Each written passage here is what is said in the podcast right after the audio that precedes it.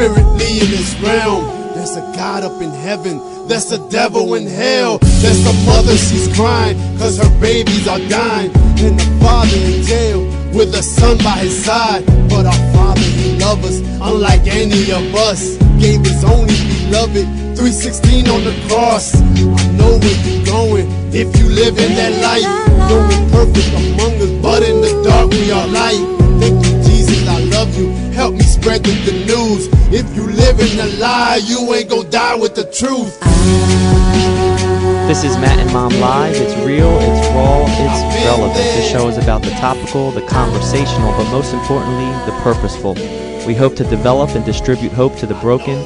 We pray that this show blesses you today.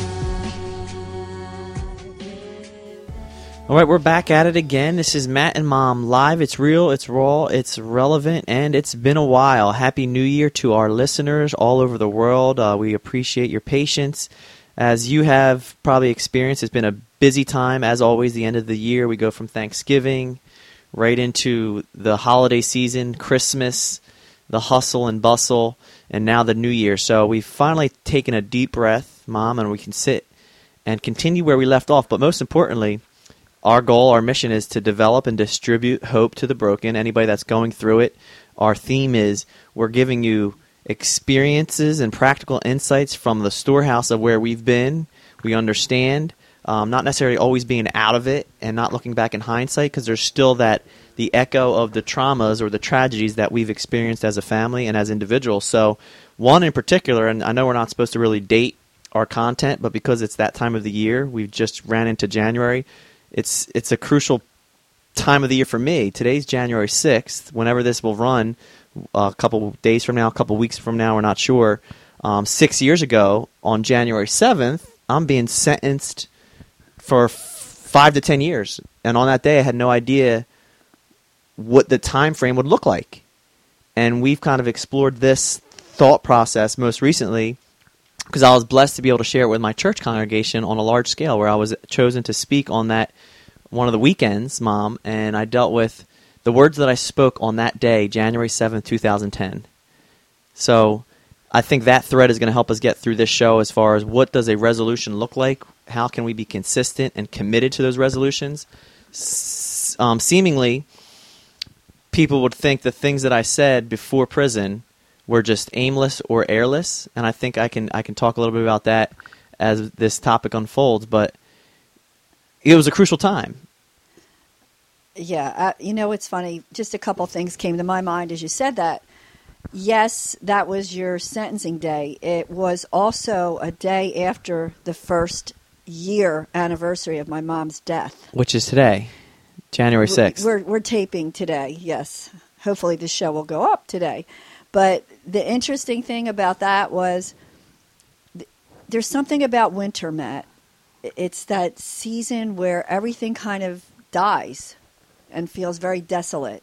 And when your heart is in the same place as the environment that you're looking at, it could really bury you down. In fact, that's why oftentimes after Christmas and after all the hoopla, people go into major depression and all those resolutions, you know, that's kind of the big hype of January. What's your resolution? Are you working out? What are you giving up?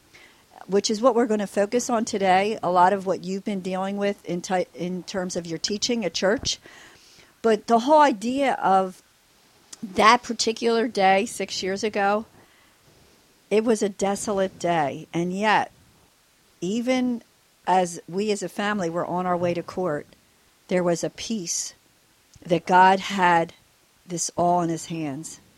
And now looking at it from hindsight, it it even makes me more worshipful of the God who comes through on all his resolutions and promises. Sure.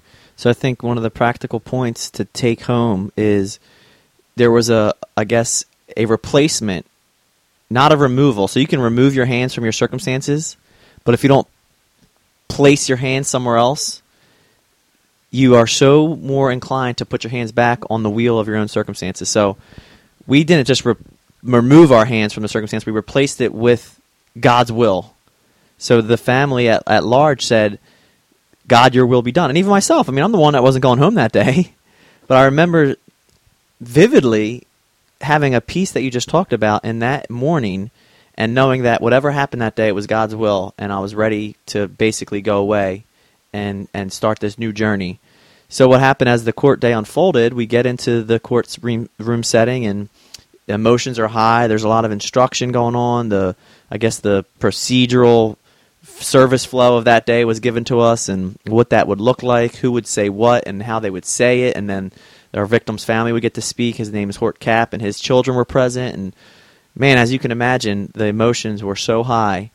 But um, I, we can probably t- talk on and on about the things that were said. I just want to highlight what I said because, as we just shared most recently, teaching about it in church in our series, Unbreakable Resolutions, and I said on that day, January 7th, um, maybe not as rehearsed as I wanted it to come out, but I knew that this was my heart that whatever I would do from that day forward would be in memory and honor of their loved one.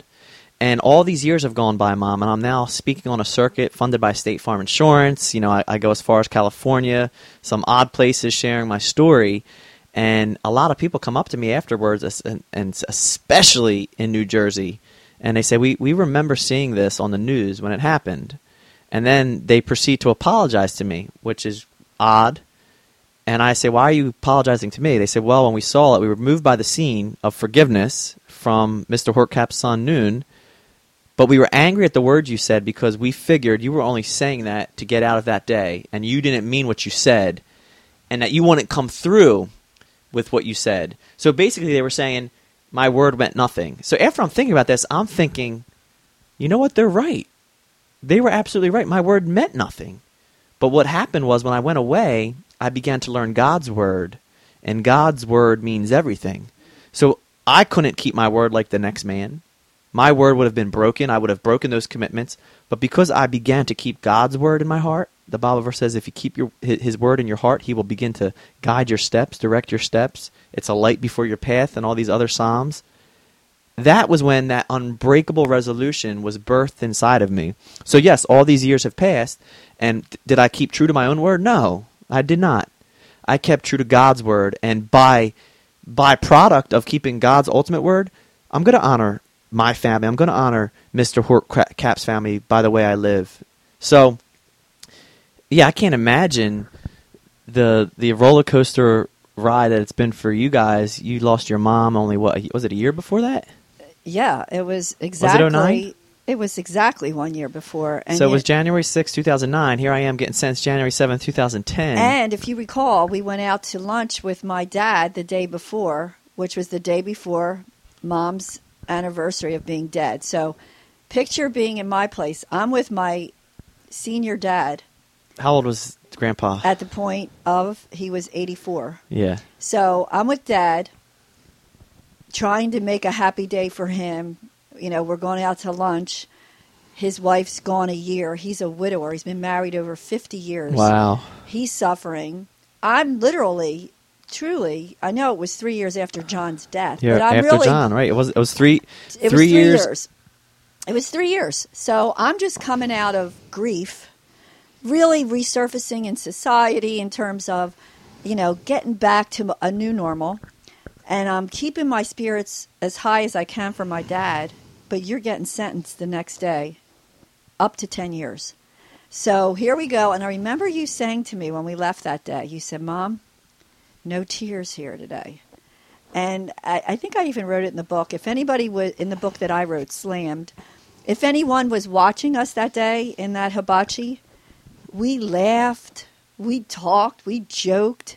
Dad said goodbye to you that day, if you recall. He wasn't going to see you that morning. And he said goodbye to you later that evening when we got home. So it was, you would have thought the strain of that that I would not be able to move, truly, as a mom. Again, this is where, this is why we do what we do. It's like someone that has found the fountain of youth or a vaccine that cures cancer. We know experientially the power of God when you just lean into Him and surrender it. And I felt this peace, even at that lunch. Yeah, was there a heaviness on my heart? Absolutely. But a peace that just undergirded that heaviness and that God was in control and it was going to be okay.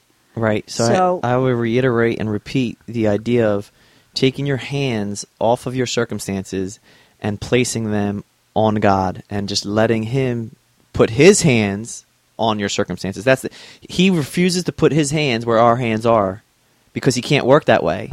He's not going to force His will upon us. It is required of us to remove our hands from our circumstances, whatever they look like.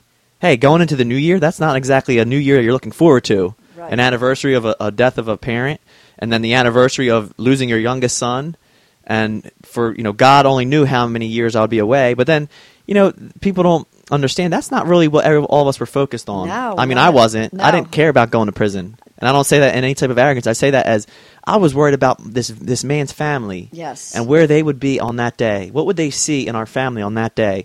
What would my words do to them on that day? The words they deserve, not words that um, I did. I, they deserve to hear the words of "I'm sorry." And I highlight that because I've met people who just refuse to give the words of apology to the family that they either hurt or the people they hurt, and they don't understand why. And I'm saying it's not. Hey, it might not even be for you. It's for them. They need that. And you know, it's unfortunate because even in situations like yours, oftentimes people are advised don't contact the family. And thankfully, once again, because we felt such an urgency to contact this family right away and to offer an apology, and we found out that we weren't allowed to. But we also found out that there in New Jersey is a victim advocacy program. So I immediately put together a letter that went to that family. And and again, Matt, I believe that God's grace flows when one pours their heart out. He he'll show even special favor over that. And you know what? It did touch the family because ultimately when I became friends with the one daughter, she'd she'd said that to me. She said, "You know what? You really here's how she put it. You are the real deal because I thought once you wrote us that you were just doing it it would be over, kind of like a, a gesture. Mm-hmm. But we stayed in touch. We still are in touch. We still text each other. Well, let me just say something. Don't lose your thoughts. Um, I most recently wrote that blog that we kind of you found in your Bible about my thoughts only a few weeks after March 7, 2009, which was the night of the fatality, the DUI fatality. If you're out there and you have no idea what we're talking about, we encourage you to go to the www.themattmayorstory.com. There's a brief synopsis about some of the things we're sharing, my story in particular. But you found this letter that I wrote you and Dad, and we posted that just to see where was I mentally, emotionally, and even spiritually as early as a few weeks after trauma. And to no credit but God's as far as what He put inside of me, train up a child in the way he should go, and when he's old, he will not depart from it. Yeah, I departed, but when I fell, I fell flat back on a faith foundation that was the rock of Jesus Christ. So these words that came out of me were God in me all along.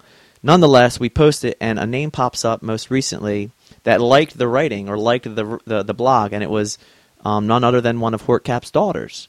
So if you can imagine being me and seeing um, your Wow. victim's I didn't know daughter's name pop up on your feed saying so and so liked your writing. Wow, I didn't know. It's like that. wow. Mm. But right along with what you were saying, striking up a relationship with with some of them and and just being consistent.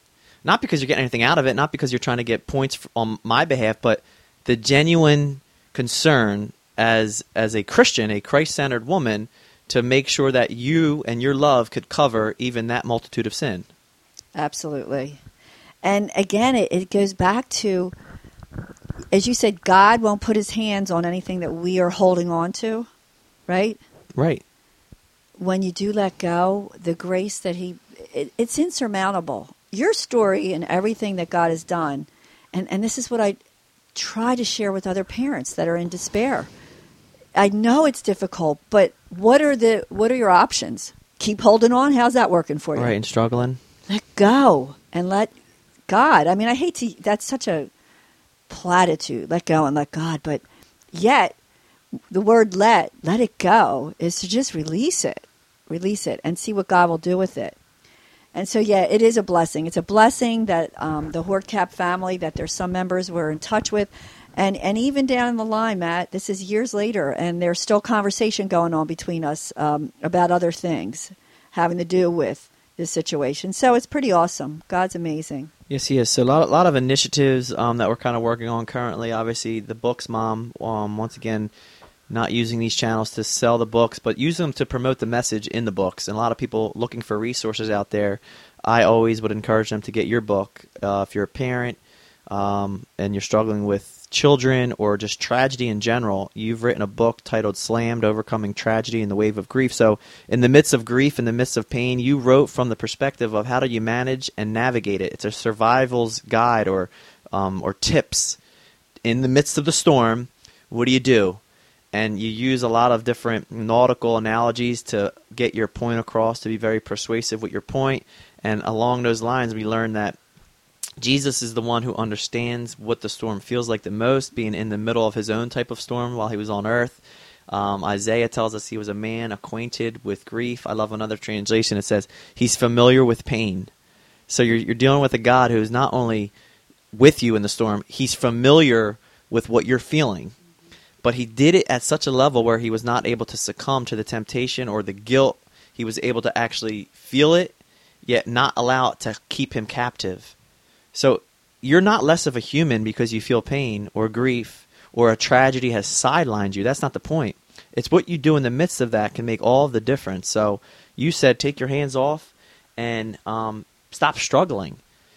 So what we want to try to accomplish here is not only giving you resources to, to consider your book, Mom, the website, which daily puts up some type of message of hope, but also give you something practical to look forward to uh, six years out now uh, of a sentencing day going away, and I couldn't see this day. I couldn't see us doing an interview, but I could see God in the in the middle of all that. I knew that I could see God. God was He was working and willing to work, and I had to daily give those circumstances back to Him. And every time I gave them back to Him, He was able to bless the initiatives or the mission not because it was benefiting me, but it was glorifying him. I think he's glorifying himself, and if I'm allowing him to glorify himself, I'm going to be making out for good in my life. And I was. I was at peace. I was at joy. I was serving. Now, all these years later, we're doing a podcast now, but another initiative that is kind of being birthed, and we've already recorded the pilot segment, is for an internet TV channel. It's called Roku. It's like a YouTube. Um, but we'll be doing the same idea, Mom, going back and forth with each other, dealing with – tactics of surviving the storm. So this is going to just be translated from sitting across from each other in a radio um, type interview to video. That's one thing that's in the works. Um, also, just there's a lot of stuff that we can't wait to share um, that God has been doing in spite of us, but always through us, and He's looking for that that sailboat that He can blow the Holy Spirit's wind into and propel it forward. And that's probably the best scenario I can give as far as when somebody's sailing, they just put their sails in the direction of where the wind is blowing and they let the wind do all the work. They're not there struggling and striving. They just have to make sure their sails are in the right direction. That's what this show is all about. We're coming close to uh, actually just the, the 20 minute mark. We want to keep these segments for a main reason short. You're doing workouts physically, Mom, calling T20, right? Absolutely. T20. So that's a physical workout. So we want to kind of mimic or imitate that idea of a spiritual workout, just giving you a lot to yes. think about in the, the, time frame that it would take to work out your body. Here's uh, 20 minutes of time for you to work out your spirit. The Bible instructs us to work out our own salvation with fear and trembling. In other words, work out your own salvation with serious thought, taking serious thought into where you are with God. Because if you consider where you are with God, you can then consider where you are in the midst of your circumstances. I think that relationship that you have with God, to the degree that you understand His character, is going to be the very degree that you will have peace where you are. If you don't understand His character, you're not going to have peace. But if you understand that He's always good, even when your circumstances aren't, there should be a level of peace that enters in. So, we do want to close all shows by reminding you that the clearest testimony you have isn't the one you share verbally for people to hear, it's the one you live visually for people to see. You may be the only Bible somebody reads. And most importantly, the foundational verse of this podcast, be still and know that I am God, is Psalm 46:10. Be still and know that I am God. We thank you for tuning in today, and we do truly wish you a blessed new year.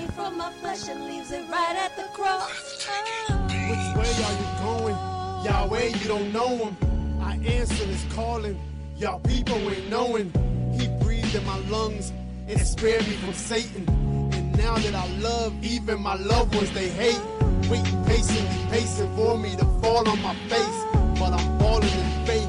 Pardon me for His grace. There's a battle out there, spiritually in this realm. A God up in heaven. There's the devil in hell. There's the mother, she's crying, cause her babies are dying. And the father in jail with a son by his side. But our father, he loves us, unlike any of us. Gave his only beloved 316 on the cross. I know where you're going if you live in that light. No one perfect among us, but in the dark we are light. Thank you, Jesus, I love you. Help me spread the good news. If you live in a lie, you ain't gonna die with the truth. I've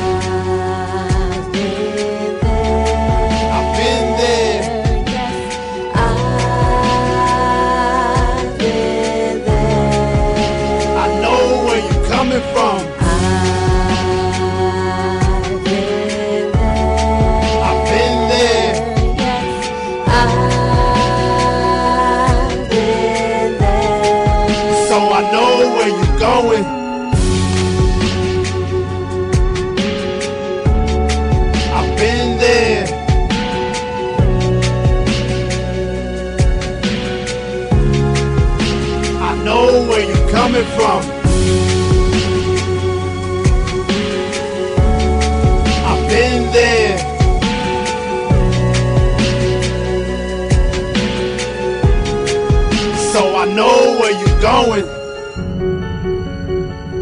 Listen, listen, listen. You guys that are running the street, y'all think y'all doing something different. Nah. Don't you know they've been watching that block that you're on since before my time? Wow. So what makes you think that you're doing something different? You want to do something different? Put your faith in Christ.